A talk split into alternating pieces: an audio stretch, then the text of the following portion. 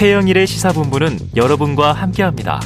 짧은 문자 50원, 긴 문자 100원이 드는 9730. 라디오 어플 콩과 유튜브는 무료로 참여하실 수 있습니다. 네, 시사본부 매일 이 시간 청취자분들께 깜짝 간식 선물 드리고 있죠. 오늘은 달달한 붕어 아이스크림. 뭔지 아시죠? 코너 들으시면서 문자 보내주시면 됩니다. 짧은 문자 50원, 긴 문자 100원 드는 샵 9730으로 의견 많이 보내주시고요. 자, 이번에는 전 세계 지구촌에서 벌어지는 생생한 국제 뉴스를 살펴보는 시간이죠. 국제본부. 자, 문희정 국제시사평론가 함께하겠습니다. 어서 오세요. 네, 안녕하세요. 예, 지금 보통 뭐 대선 특집 하면은 이게 국제 뉴스가 좀 빠지고 그러는데 지금 우크라이나 상황을 포함해서 국제 이슈가 또 엄중합니다. 어, 국제 이슈를 네. 잘 알아 아는 대통령이 네. 대한민국을 이끌어야 합니다. 아유 외교의 수장이니까요. 아유 그럼요. 국민을 예. 대표하는 자 우크라이나 소식부터 바로 알아보죠.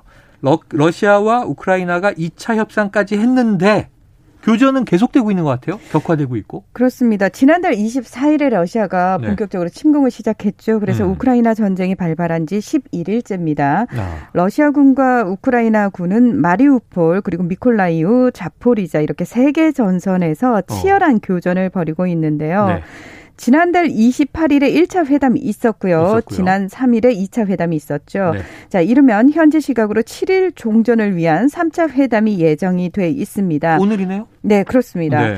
근데 뭐 이 부분은 아직 확정이 된 건 아니고요. 아니고. 그리고 워낙 그 어, 러시아 쪽하고 우크라이나 쪽 언론 보도가 나와도 얘기가 다릅니다. 네. 그래서 계속해서 좀 지켜볼 필요가 있고요. 네.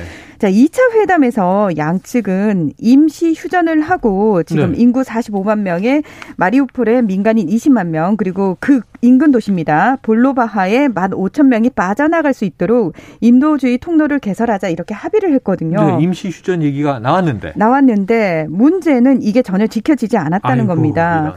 이 남부 항구 도시 인 헤르손을 점령한 러시아군이 동부 전선과 크림반도 남부 전선을 잇는 전략 요충지인 마리우폴과 또 최대 물동 활동항인 오데사 등 아. 남부 진격을 오히려 강화하고 있다는 건데요. 네.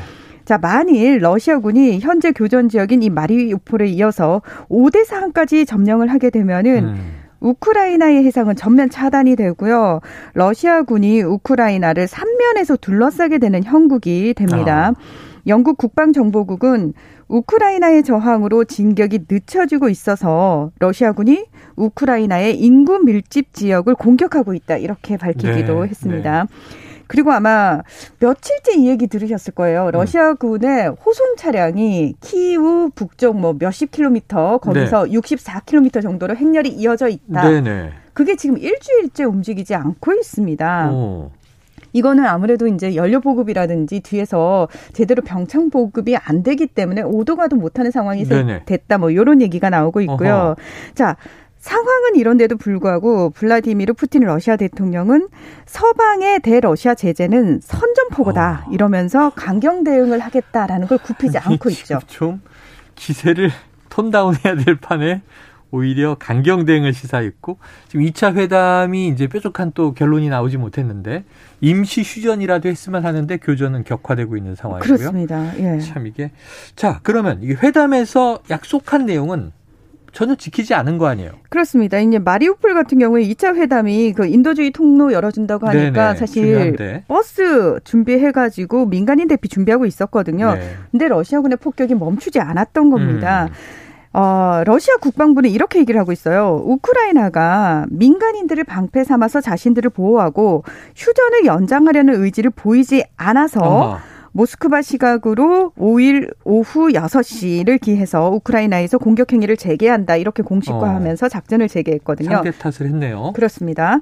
로이터 통신은 이후에 마리우폴에서 주민 일부를 대피시키기 위한 일시 휴전이 현지 시각으로 6일 오후 12시부터 오후 9시까지 실시된다 이렇게 또다시 보도를 네. 내놨거든요. 네. 그런데 문제는 이마저도 러시아군의 폭격으로 또다시 실패를 아, 했다는 겁니다. 계속 또 폭격을 했어요. 네. 자, 러시아군이 포위를 하고 있는 마리우폴 같은 경우에는 지금 5일째 난방, 전기, 수도 다 끊어졌고요. 심지어 시신 수습도 불가능할 정도다 이런 얘기까지 음. 나오고 있습니다. 러시아군이 인도주의적 통로를 차단한 채 필수품과 의약품, 심지어 아 기들 이유식까지 반입을 아. 차단을 하고 있다고 합니다. 네네. 이건 참 비인도적인 일이고 심지어는 뭐 민간인 피난을 위한 인도주의 통로 휴전은 고사하고 지금 민간인 지역을 또 포격을 해서 사상자가 는다는 소식들도 간간히 들려오는데 자, 러시아 군과 교전이 이제 좀 장기화되는 국면입니다. 네. 그런데도 이 우크라이나 국민들 지금 지치지 않고 저항은 거세지고 있다고요? 네, 그렇습니다. 인터넷과 이동통신이 전반적으로 유지되고 있는 우크라이나에서 국민들이 자발적으로 저항하는 모습들이 전국적으로 다 확인이 되고 있어요. 네, 네. 그러니까 실시간으로 우크라이나 국민들이 텔레그램과 페이스북 등을 음. 통해서 짧은 동영상까지 다 유포를 하고 네, 네. 있습니다. 아, 특히 지난 2일에는 점령된 남부 도시 헤르손에서 러시아군이 공중에 총을 쏘면서 위협을 하는데도 음. 수천 명, 뭐 2만 명까지 나왔다 이런 얘기도 있더라고요. 네네. 네. 시위대가 러시아군 장갑차 위에 올라서 우크라이나 국기를 흔들고 음. 또 일부는 휴대전화로 영상을 찍으면서 현장을 생중계하는 등 시민들의 저항 의지가 상당히 뜨겁습니다. 네. 뭐 러시아인들 집으로 돌아가라. 헤르손은 러시아가 아니라 우크라이나 땅이다. 뭐 이런 음. 얘기들 나오고 있고요. 헤르손뿐만 아니라 자포리자의 도시들에서도 우크라이나 군은 없지만 음. 시민들은 굴복하지 않고 비무장 저항 시위를 벌여 나가고 있는 것으로 알려졌습니다. 네. 어, 볼로디미르 젤렌스키 대통령도 국민들의 저항을 계속해서 음, 부추기고 있는 상황인데요. 네. 이제 본인도 본 대통령으로서 할 일을 하고 있어요. 음. 미국 상하원 의원 300여 명과의 화상 면담에서 내가 살아있는 모습을 보는 마지막이 될 수 있다. 아. 이러면서 굉장히 이분 감성적으로 접근을 하고 있습니다. 네네. 군사적, 경제적 지원을 요청을 하고 있고요. 음. 자, 그런가 하면 유엔 국제 이주 기구에 따르면 지난달 24일 러시아의 침공 이후 우크라이나에서 최소 145만 명의 난민이 발생해서 2차 세계 대전 이후 최대 규모를 기록하고 있는데요. 음. 인근 국가인 폴란드로 가장 많이 갔고요. 네. 그 몰도바라든지 이런 국가들도 많이 갔습니다. 음. 폴란드가 가장 우크라이나 난민들에게 개방적이고 포용적인 어, 모습을 보이고 있는데 네. 왜냐하면 음. 유로, 유독 동유럽 국가들 중에서 러시아와 가장 감정이 안 좋은 나라가 아, 폴란드입니다. 폴란드.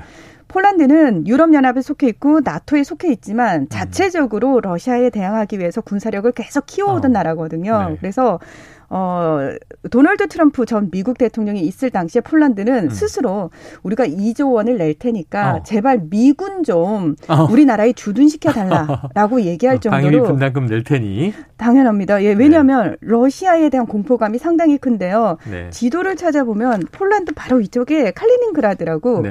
러시아 영지가 있습니다. 어. 그래서 러시아에 대한 공포가 상당히 음. 큽니다. 그래서 우크라이나와 폴란드도 사이가 안 좋았는데 러시아 침공으로 오히려 우크라이나는 폴란드가 가장 가까운 친구다.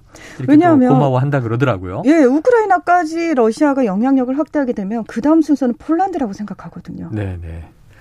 그래요. 알겠습니다. 지금 과연 어떻게 될까요? 젤렌스키 대통령이 또 아까 감성 정치하는 거 아니냐? 그런데 또 지도자로서 국민들을 응집하는 효과가 있는 것 같아요. 아, 그런 면에서는 네. 확실히 효과를 거두고 있습니다. 네. 최소한 뭐 세 차례 이상 젤렌스키 암살이 이제 시도될 뻔했다 이런 이제 속보들도 나오고 있던데. 자, 근데 러시아는요. 러시아는 자국 내에서도 지금 반전 운동이 벌어지고 있어서 대대적인 언론 통제에 나섰다. 어느 정도입니까? 러시아 당국은 우크라이나 내 군사 작전과 관련 보, 관련한 보도에서 러시아 정부의 공식 입장만을 전달할 것을 요구하고 있는데요. 네. 지난 4일 러시아 국회에서는 러시아군 운용에 관한 명백한 허위 정보를 공개적으로 유포할 경우 최대 3년의 징역형에 처하고 음. 만일 그러한 허위 정보가 중대한 결과를 초래했을 경우 최대 15년형의 징역형을 부과하도록 하는 형법 개정안을 통과시켰습니다. 어, 네. 자, 이제 법적인 근거를 마련을 한 거죠. 동시에 외국이나 국제기구를 상대로 러시아나 러시아인에 대한 제재를 촉구하는 행위를 한 사람에게 최대 3년의 징역형을 부과할 수 있도록 하는 법률도 통과가 됐는데요. 음. 자, 이러다 보니까 어, 러시아 내에 사실 언론들은 거의 통제를 받는데 그래도 소수 독립 언론이 있었어요. 그 중 하나인 반정부 성향의 라디오 방송 에코 모스크바라는 방송국하고요. 네. 또 TV 방송인 도즈디 어, Rain TV라고 얘기를 해요. 어, 비. 비네요. 예. 야, 이 방송사들이 검찰과 언론 감독 당국의 압박으로 폐쇄를 했습니다. 음. 마지막 방송에서 전쟁 반대 외치면서 예, 백조의 호수를 틀었다고 하죠. 아. 자, 그리고 4일 오전부터 우크라이나 군사 작전을 비판적으로 보도해온 BBC 방송 웹사이트 러시아 네. 당국에 의해서 접근이 차단이 됐고요. 음. 또 페이스북과 트위터 같은 경우에는 가짜 뉴스 퍼뜨린다는 이유로 러시아 당국이 서비스를 중단시켰습니다. 네. 자, 5일부터는요, 스페인, 이탈리아, 독일, 영국, 미국, 캐나다 이런 방송사들이 러시아에서 활동을 중단한다고 밝힌 상태입니다. 야, 내외 신을 모두 끊었다 이런 생각이 드는 좀 안타까운 상황인데. 네. 아 이게 참 정상적인 민주주의 국가 선진국이라면 언론을 이렇게 통제하지 않을 텐데 말이죠. 자 러시아 제재에 동참하는 기업들이 늘고 있어요. 그렇습니다. 국제 사회 속의 러시아 고립은 심화되고 있다고 봐야겠죠? 네. 우리가 이제 이름만 들으면 다 알만한 구글, 에어비앤비, 네. 폴크스바겐, 음. 메르세데스 벤츠, 그리고 뭐 혼다, 델, 엑슨모빌, 보잉, 나이키, 포드, 애플 등 수많은 글로벌 기업들이 러시아의 영업 중단을 발표를 했습니다. 네. 또 세계적인 카드 회사인 비자, 마스터카드에 이어서 음. 미국의 카드 업체죠. 아메리칸 익스프레스도 러시아와 벨라루스에서 서비스를 중단을 했고요. 음. 자, 그러다 보니까 러시아의 가맹점이나 현금 인출기에서 이 카드들이 작동하지 않고 있고요. 아. 러시아 은행에서 발행한 카드는 또 해외에서 작동되지 않게 됐습니다. 음. 온라인 결제 서비스 업체인 페이팔도 러시아 서비스를 중단을 했고요. 세계적인 스트리밍의 업체죠. 미국의 넷플릭스 그리고 중국의 틱톡도 러시아 영업을 중단을 했는데 어 중국은 사실 러시아와 같은 편인데 네. 틱톡 같은 경우에는 이 러시아의 가짜 뉴스 처벌법 시행에 따른 대응 조치다. 그러니까 틱톡을 통해서 우크라이나 상황이 많이 전해지니까 네, 네, 네. 그렇죠. 네, 그렇죠. 러시아 입장에서는 좋아하지 않을 거라는 음. 걸 미리 선제적으로 대응을 한 거죠. 네. 자, 우리나라의 삼성전자도 러시아 영업 중단했다 뭐 이런 얘기 나오고 있고 그리고 난민 지원 등 인도주의 노력을 지원하기 위해서 73억 원을 기부했다라는 얘기도 있습니다. 그래 현재 우, 크라이나에 있는 우리 교민 상황 어때요? 이게 제일 지금 걱정인데. 37명 중에서 26명이 잔류를 원하고 있는데요. 우리 외국 외교부에서는 사실 이분들에 대해서는 다 음. 어 통제를 관리를 잘 하고 있는 상황이고요. 네. 잔류 희망자 대부분이 현지인과 결혼을 하는 등 생활 기반이 우크라이나에 있는 분들이어서 위급한 때만이라도 인근국으로 좀 피해 주길 설득을 하고 있다. 이렇게 네. 밝히고 있습니다. 알겠습니다. 자, 중국 소식 양회 개막인데 짧게 전해 주시죠. 네, 매년 3월이면 중국에서는 가장 중요한 정치 일정이 진행이 되는데요. 한자로 둘 양자를 써서 두 개의 회의 양회가 음. 개최가 됐습니다. 전국 인민 대표 대회, 전국 인민 정치 협상 회의로 이 앞에 것을 줄여서 전인데 뒤에 것을 줄여서 정협이라고 하죠. 자, 한 해 동안 중국이 어떤 네. 방향으로 나아갈지에 대해서 이 회의를 통해서 나오게 되는데요. 그래서 관련 뉴스들이 나오게 되면은 여러분 조금 관심을 가지고 지켜봐 주시면 좋을 것 같습니다. 그래요. 중국의 양회 이게 올 한 해 중국이 걸어갈 방향을 미리 가늠해 볼 수 있는 그런 행사라고 하는데 그럼 중요 정책들도 앞으로 속속 발표가 나오겠네요. 맞습니다. 예. 음. 그런 부분과 관련해서 어, 중국이 어떤 정책들을 구체적으로 내놓을지 결국 큰 그림 아래 나오는 거거든요. 네. 근데 최종 목적은 올 가을에 있을 시진핑 중국 국가 주석의 3연임을 공식화하는 그 과정을 어떻게 네. 탄탄하게 다지느냐. 아마 그 과정을 네. 담을 가능성이 큽니다. 아, 그래요. 참 이게 양회 중국에서는 엄청난 이제 중대 행사인데 제일 궁금한 게 그런 거예요. 국내 총생산 GDP 목표를 어느 정도로 볼 것인가? 지금 5.5% 안팎이라고 잡았는데요. 네. 사실 이 정도면은 31년 만에 최저 수준으로 잡은 거거든요. 떨어지는 거죠. 네. 네. 왜냐하면은 저희가 이 시간에도 설명을 드렸는데 지난해에 빅테크 기업이라든지 네. 사교육, 네. 부동산 이 부분과 관련해서 공격적인 규제를 중국 정부가 하지 않았습니까? 네. 그걸로 인해서 지난해 하반기부터 경제 성장 동력이 중국이 상당히 떨어졌습니다. 예. 알겠습니다. 네. 자, 양해도 지켜보 도록 하고 오늘 중요한 내용 많이 들었네요. 국제본부 문희정 국제시사평론가와 함께했습니다. 고맙습니다. 네, 고맙습니다. 자, 현재 말이죠. 이 동해안 지역 산불이 나흘째 발생 중이고요. 소방당국의 진화 노력이 계속되고 있습니다. 관련해서 지금부터 KBS 1TV 뉴스 특보를 보내드리도록 합니다. 저는 잠시 후에 돌아오겠습니다. 네, 지금까지 KBS 1TV 뉴스 특보를 듣고 오셨습니다. 자, 최영일의 시사본부 오늘 준비한 내용 여기까지고요. 오늘 간식 받으실 분 말씀드릴게요. 3779 4148-3358-8888-7910님입니다. 자, 붕어 아이스크림 맛있게 드시고요. 자, 내일이면 D-1이죠? 저희는 내일 12시 20분 다시 찾아뵙도록 하겠습니다. 오늘도 청취해주신 여러분 고맙습니다.